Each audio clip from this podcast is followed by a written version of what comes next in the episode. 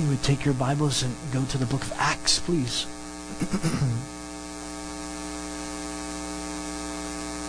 Acts chapter 13, if you're visiting with us, if you pull out that black Bible in the chair in front of you, go towards the back to page 103, 103. Acts 13. We're going to start reading verse 13 through verse 41. 13, 13 through 41.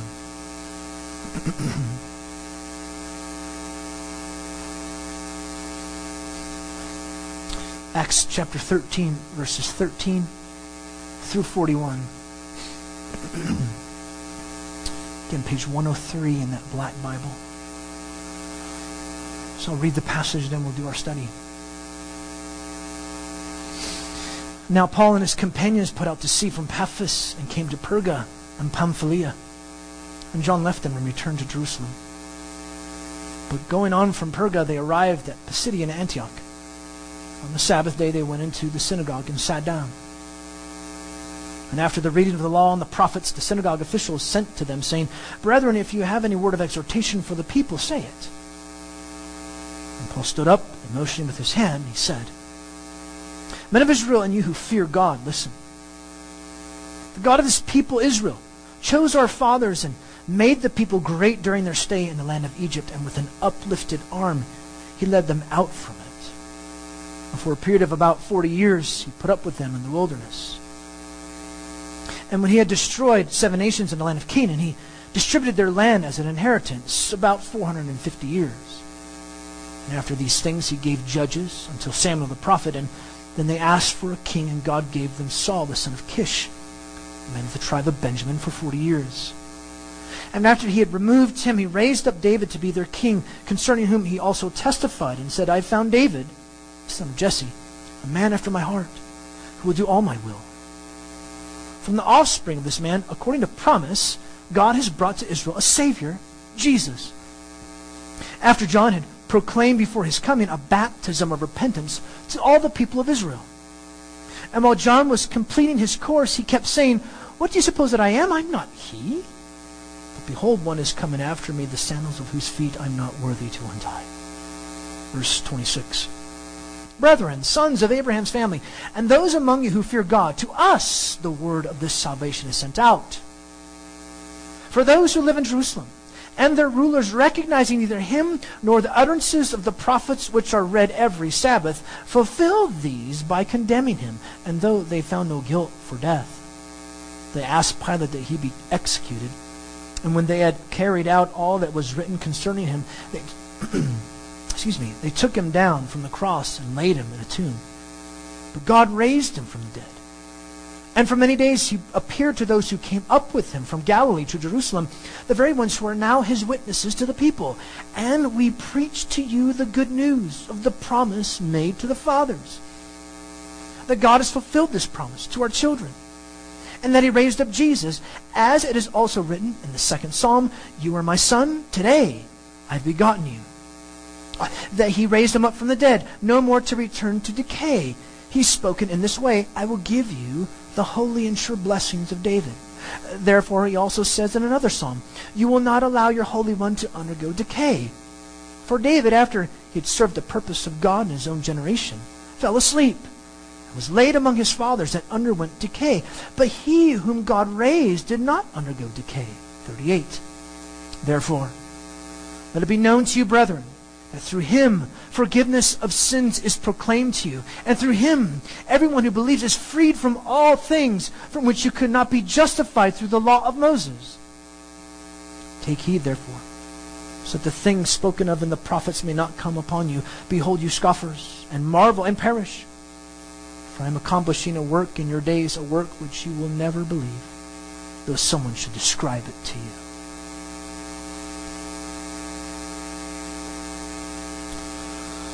Well, in honor of the GOP presidential nominations that are going to be coming up, I thought it would be good to look at the top promises made by past presidents or would be presidents.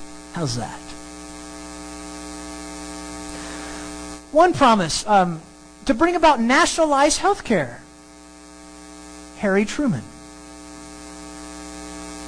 To eradicate poverty, Lyndon B. Johnson.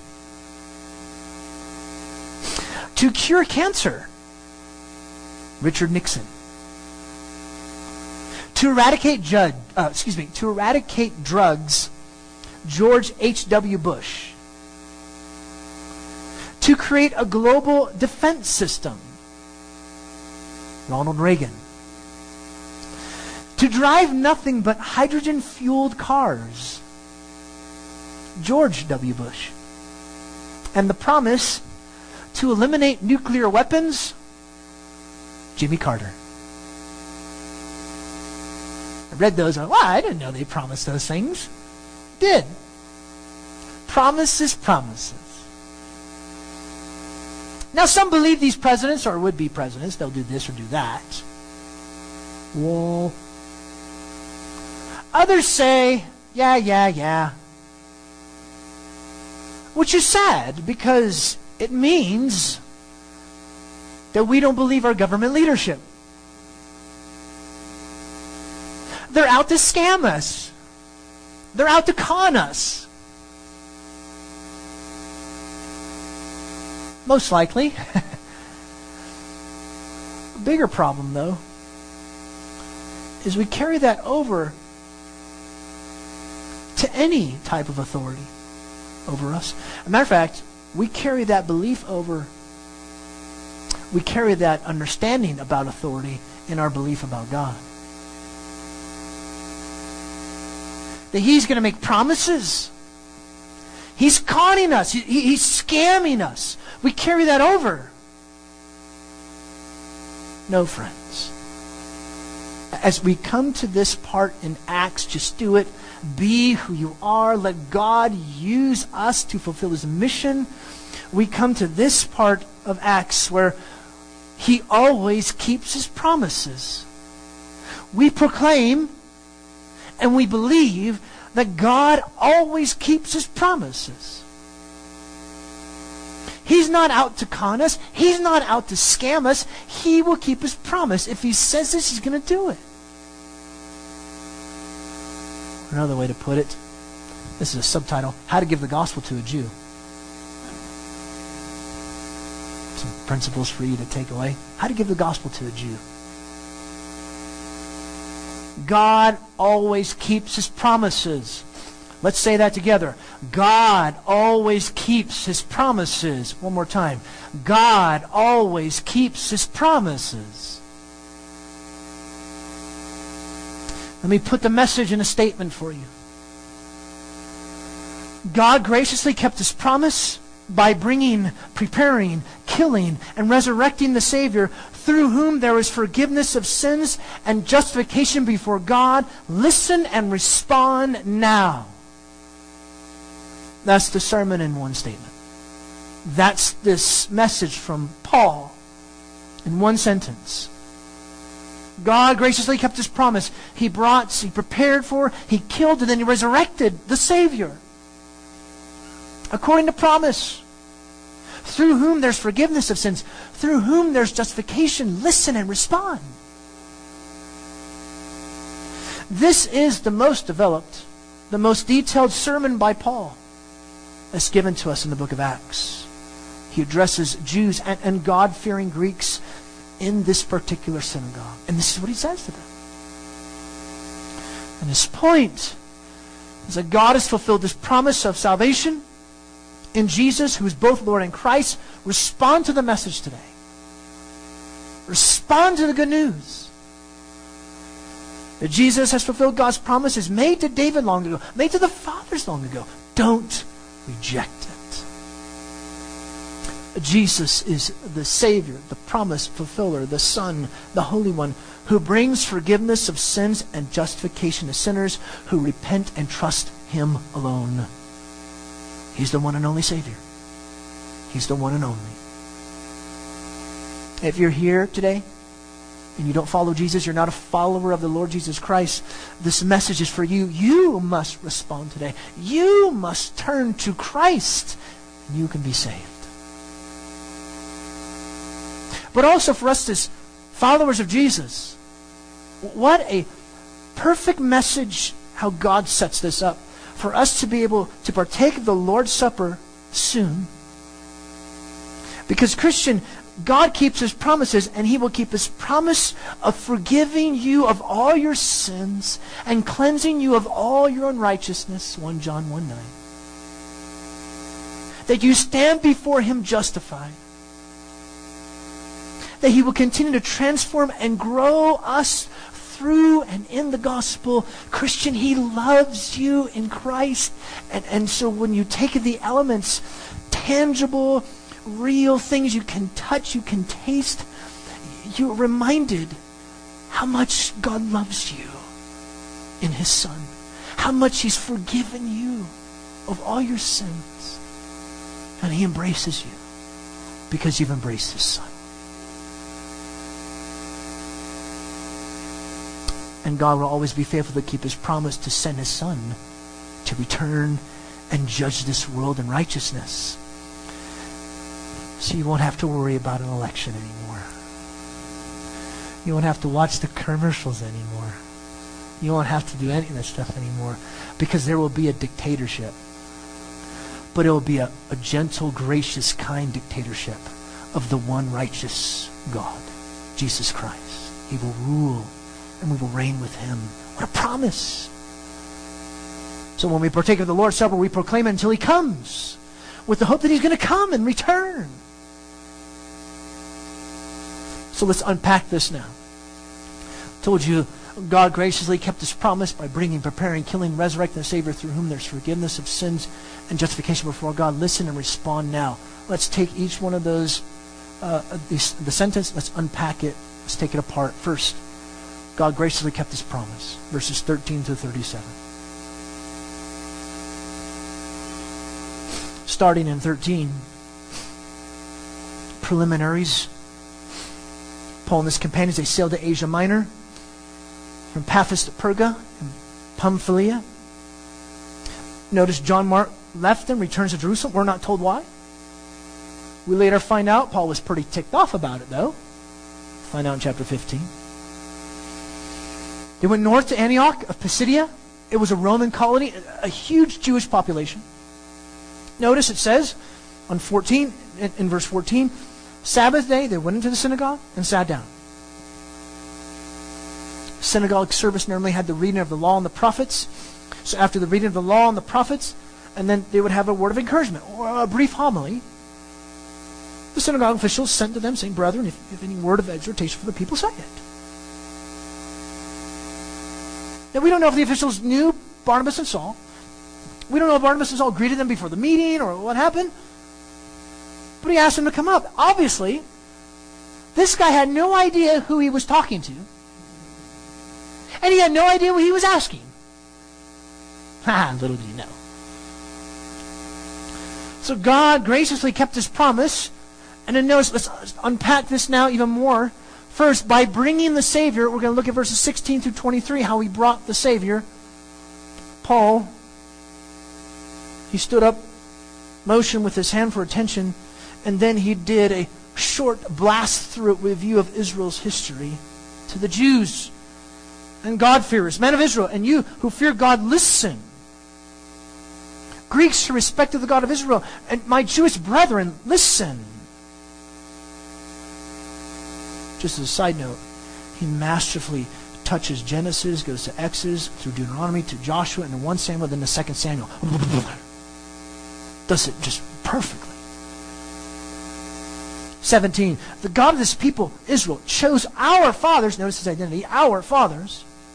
He chose Israel to be his special people for his special covenant. He supported them. Made the people great during their stay in the land of Egypt, and with an uplifted arm, he led them out. The Exodus redeemed them. For Peter, about 40 years, in verse 18, he put up with them in the wilderness or bore with them or tolerated them, put up with their manners and moods. But God was still faithful despite Israel's faithlessness. So to keep his promise. What's the promise? That in Jesus Christ all the families of the earth will be blessed. That's the promise. Verse 19. He destroyed seven nations, the land of Canaan, distributed their lands and inheritance. It took about 450 years. Rounded off the numbers. Gave them judges, no, Samuel. Asked for a king, verse 21. Gave them Saul, the son of Kish, of the tribe of Benjamin, for 40 years. After he removed him, he raised up David to be their king. Raised up this one, notice how he describes David he was a king after God's own heart who will do all my will. He would perform, would perform God's will. So he's setting this all up, bringing us all the way up to this point, and then he says this in verse 23 From the offspring of this man, according to promise, God has brought to Israel a Savior, Jesus. God brought to Israel Savior Jesus, who was the fulfillment of God's promise to David about having an everlasting dynasty his promise about having a great descendant to come. The promise to the fathers that in the seed, Christ, all the families of the earth will be blessed. The promise, Savior, as given to David, was Jesus. He was the deliverer. So God's bringing this about, bringing the Savior. So Paul he leaped over a thousand years of Israel's history to the promise of a son of David who would deliver God's people, Israel, and anyone who would repent and believe in that Savior. He would be this descendant who would bring the blessings of David along with the blessings given in Genesis to the fathers. So, God keeps his promise by bringing the Savior. Notice, then, by preparing for the Savior verse 24 and 25. So God kept his promise. He brings the Savior through the, the nation of Israel, and then he prepares for the Savior. John the Baptist he proclaimed before his coming a baptism of repentance to all the people of Israel, a way of preparing them for Jesus' coming. He was completing his course or his mission there in verse 25, and he kept saying, oh, You suppose I am? He was denying he's the Savior. I'm not the Savior. I'm not the I'm not he. And he knew this one would be so great that one is coming after me, the sandals of whose feet I'm not worthy to untie. God was preparing for the Savior. Interesting, too. Uh, John baptizing Jews, this was huge. Because it implied that Israel was estranged from God, needing his forgiveness and that Israel, they, to be made right with God, they need to be made right with Him. And they weren't. But Jesus would be the Lamb who would take sin away for Israel and for the people of the world. So God, He kept His promise. He brings the Savior. He prepares for the Savior. And then notice the next point by killing the Savior. 26 to 29. Brethren, sons of Abraham's family, those of you who fear God, to us, to us, the word of the salvation is sent out. The salvation message is for us. The message of deliverance is for us.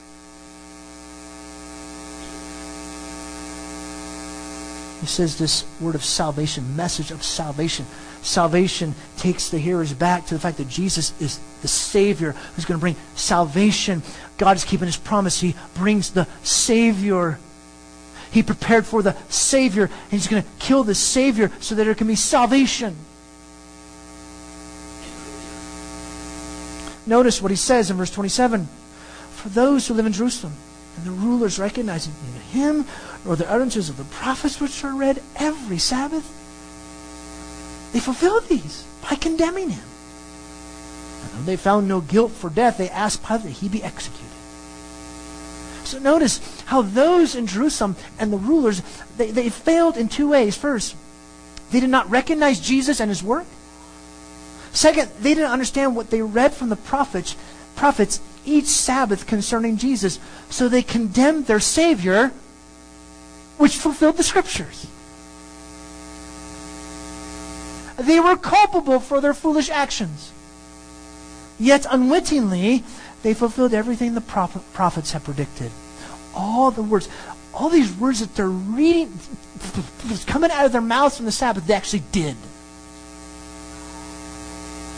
Acting in willful ignorance, they fulfilled their destined roles.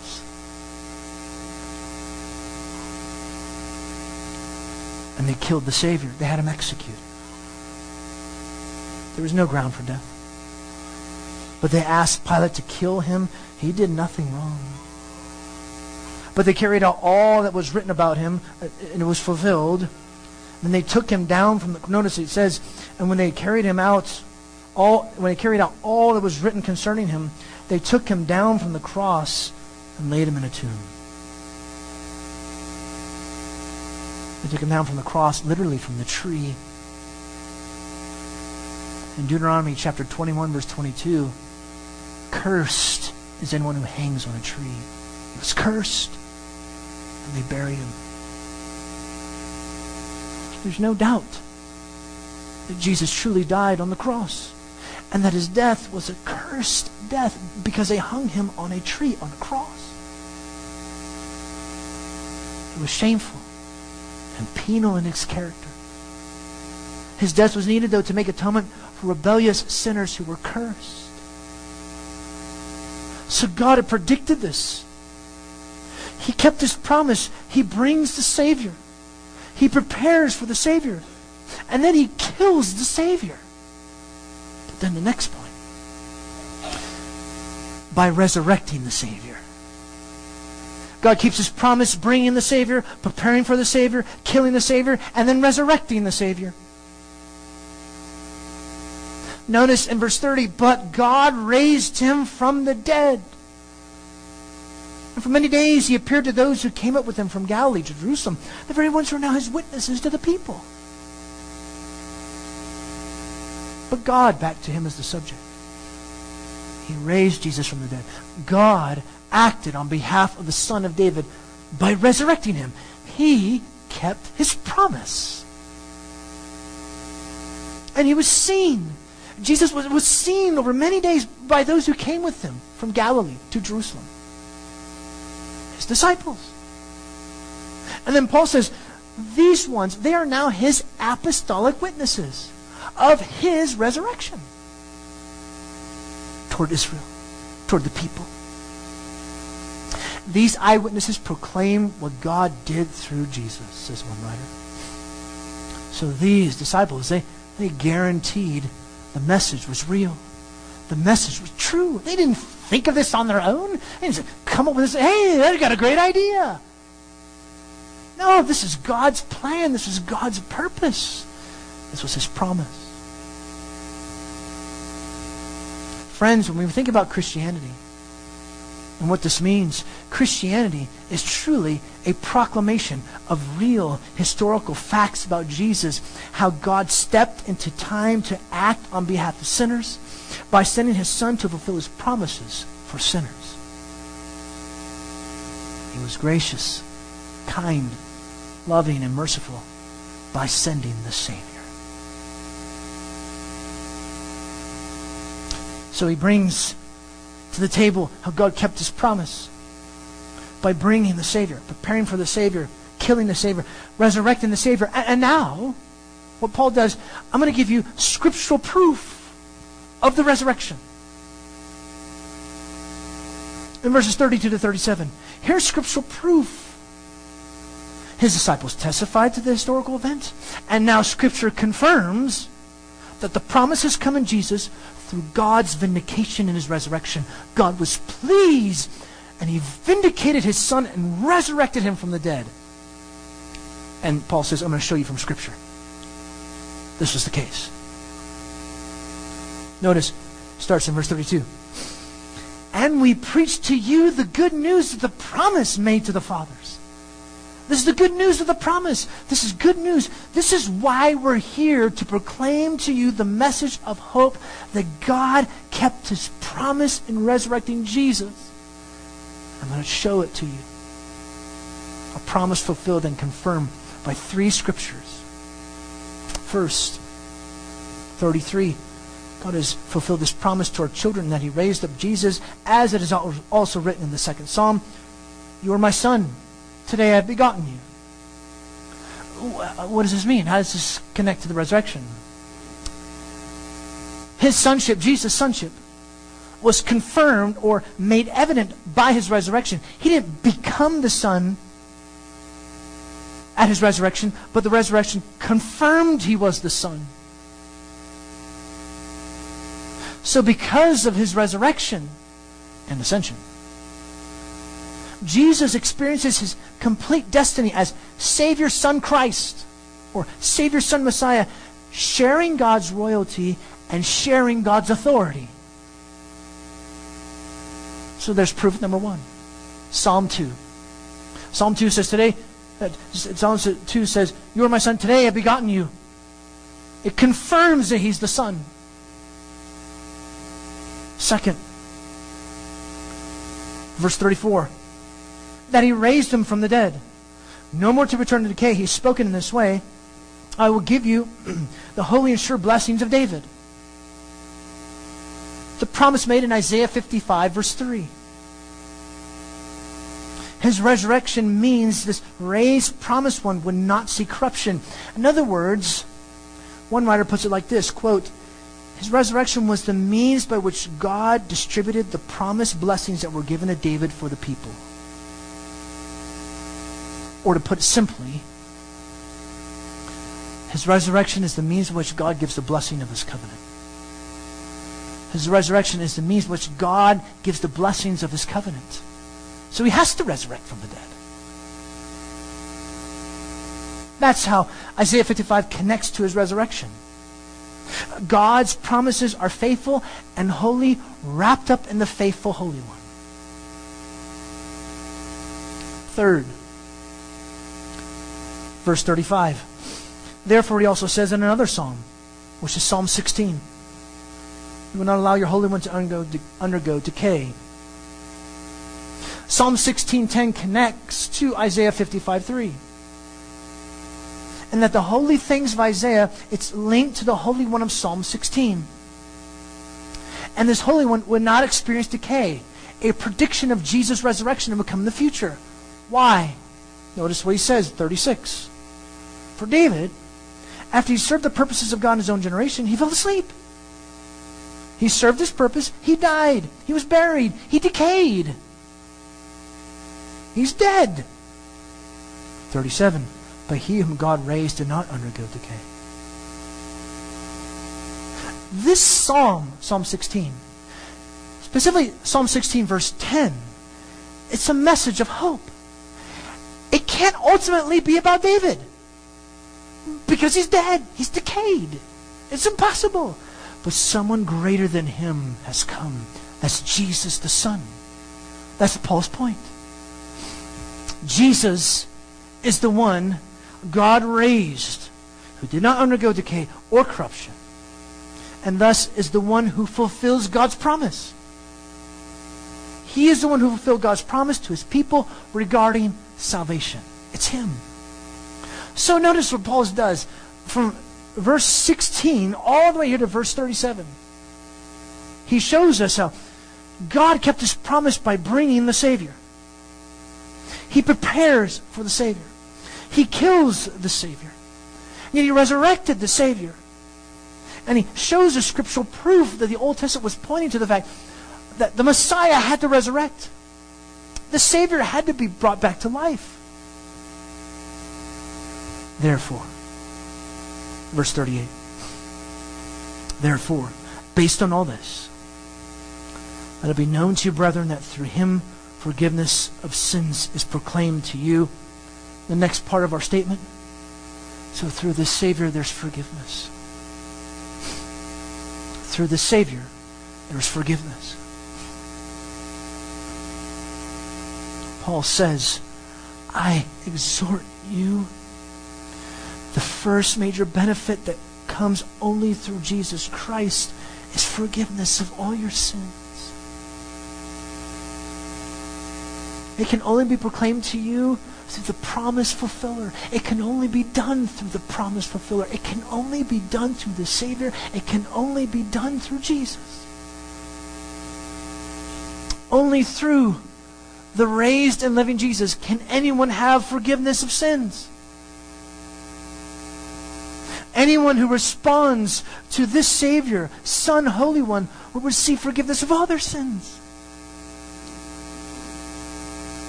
Come to Jesus today. And you can be wiped clean of all your sins, all your wrongs, past, present, and future. All of them will be gone. All of them will be forgiven. Forgiveness means it's taken away. It's taken away. He takes it all away. You're wiped clean. Christian, what great truth you have to, to grasp a hold of. And, and as, when we're going to partake of the elements, you can remind yourself of the fact that God has kept his promise, bringing, preparing, killing, and resurrecting the Savior, and through him, all your sins are gone.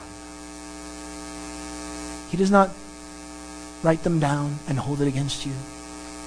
He is not angry with you and pour out his wrath on you. He will not do that.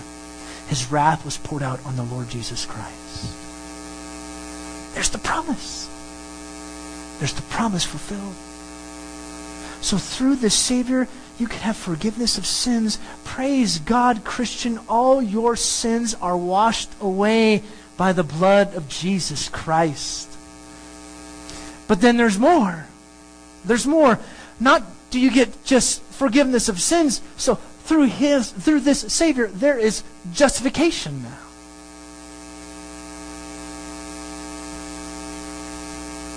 Let's see verse 39. Is that right? Yeah. And through him, everyone who believes is freed, or literally, is justified from all things from which you could not be justified through the law of Moses. For those who believe, they can be justified. The law of Moses could never do this. It can never justify you. Jesus provided what Moses and the law could never do justify sinners, make them right with God. And that's what justification means. The long definition. Justification is the legal or forensic act of God whereby he declares declares a sinner righteous. God renders a favorable verdict upon the sinner. How? He credits a sinner with Jesus' righteousness. He was perfect in everything. He was perfect in every way, so that righteousness is credited to you. And your sin is credited to him, which is why he died. He was a substitute for sinners. So the law, keeping the commandments, it can't forgive you, and it will never justify you. The only way, the only way one can be made right with God is through the resurrected Savior, Son, Holy One, Jesus. It's the only way.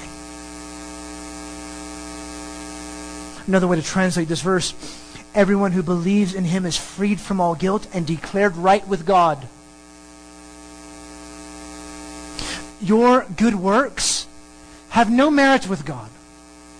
Your good works have no merit with God, only the merits of Jesus.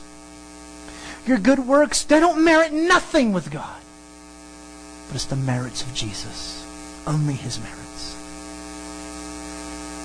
One writer says this quote, justification and renewal are now available for everyone who believes, who trusts in the promises of the gospel, and relies on the work of Christ that makes them possible. End quote. And when you seek forgiveness, to seek forgiveness means one repents because one recognizes the wrongs committed. I've seen the wrongs and there's forgiveness. I turn away from that. And it also means one exercises faith in what God has done in the Lord Jesus Christ, his person and his work. Friends, the law of Moses, the Ten Commandments specifically, they will only condemn you. It condemns you.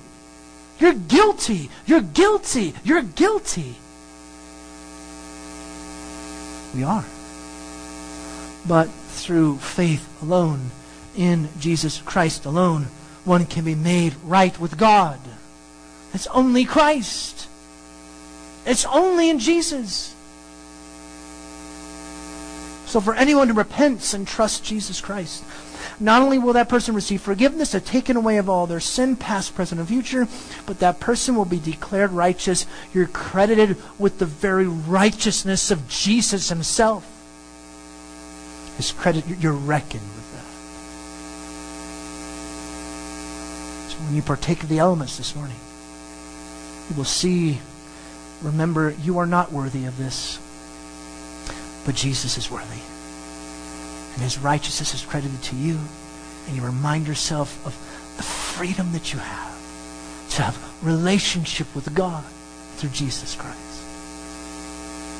Look, if you want to experience the blessings of salvation, then you must repent and trust in Jesus Christ alone. And it's to anyone. Respond. This is why the good news does not help me to live a better life. This is why the good news is not live your best life now. That's not the good news. The good news is I am a wretched sinner. Please be merciful to me. And he is. Let's not get your life right. That's not the gospel. It's my life is really screwed up. God, please save me. Friends, this is what distinguishes Christianity from every other religion of the world. From Roman Catholicism to Mormonism, Islam, Hinduism, Buddhism, Shintoism, Sikh, and Judaism the major religions of this world. This is what distinguishes biblical Christianity because one only needs to repent and trust in the Lord Jesus Christ, and you can be made right with God. That's, that's it. It's Christ and Christ alone. That is the gospel we proclaim. That is the gospel we embrace. This is the gospel that we live and breathe. And notice what Paul does at this point in verse 40. Take heed, therefore. Which leads us to that last part of our sentence listen and respond. Take heed, pay attention, watch carefully. Hello? Take heed, therefore, so that the things spoken of in the prophets may not come upon you. Behold, you scoffers, and marvel, and perish. For I am accomplishing a work in your days, a work which you will never believe, though someone should describe it to you. Pay attention. Be careful. Watch. Be careful. Pay attention. Watch carefully. Lest you fall into judgment, just like the prophets warned. If you do not respond, that will mean judgment upon you. If you don't respond to the gospel, if you haven't responded to the gospel, you will be judged. He quotes from Habakkuk chapter 1, verse 5 about the coming judgment that will it's going to take place upon Judah by the Chaldeans. Now, now, now, when Paul would say this, a Jew would, this would be a hard thing for them to hear because they're basically saying, I'm excluded from God. I, am now threatened with judgment from God if I don't respond. See, Jews were under the impression that the promises of David were theirs by gift and by right. I'm a son of Abraham. I should have those gifts. I should have that promise. Uh-uh. It don't work that way around here. Watch out. Lest judgment come for not heeding, for not believing God who has acted in and through his Son, who's acted in his Son on behalf of sinners. Failing to embrace God's Savior, Jesus leads to judgment. And by the way, marveling at it is not the same thing as embracing it. Being wowed by it is not the same thing as believing it. But saying, whoa, that's really cool. That's not the same thing as saying, well, I'm going to live that. I want that. One must repent and embrace the Son. See what God is doing in and through His eternal Son, the Lord Jesus Christ, and respond. Don't be a scoffer. Someone who despises or, or has contempt for the work God has done in and through His Son, His death, His resurrection. Those who fail to believe or embrace the work God has done in and through His Son will be destroyed or perish in judgment. Yes, God is a God of grace, compassion, gentleness, mercy, and love for sinners, yes, but don't spurn Him. Don't disregard and spit on His grace. Embrace grace. Don't spit on grace. Take heed, listen, and respond. Christian, listen and respond now. Even now you repent. Even now we trust Christ. We continually are repenting and trusting Christ. We continually must tell ourselves, I, I, do not deserve your compassion. I do not deserve your love. I should be a wretched sinner burning in hell right now, but you're showing me mercy. Praise God. Christian, God will keep his promises. Forgiving your sins, cleansing you. You stand before him justified. He will continue to transform you and grow you in and through the gospel. What a great hope you have. What a great preparation for you, people, congregation. What a great preparation for you, for your heart, where we will soon partake of the Lord's Supper. And remind ourselves of the gospel. Remind ourselves of the fact that we do not deserve His grace and mercy, which is why it's called grace, right? Here's the truth to ponder. So take a few moments. Have a few moments of silence for you to ponder the truth of the gospel. That you would take heed, that you would listen and respond. And remind yourself that we must trust Christ alone. Remind yourself we turn from sin and trust Jesus alone. Take a few moments to ponder, think, and listen. And we'll do our time of giving where you can respond by giving sacrificially.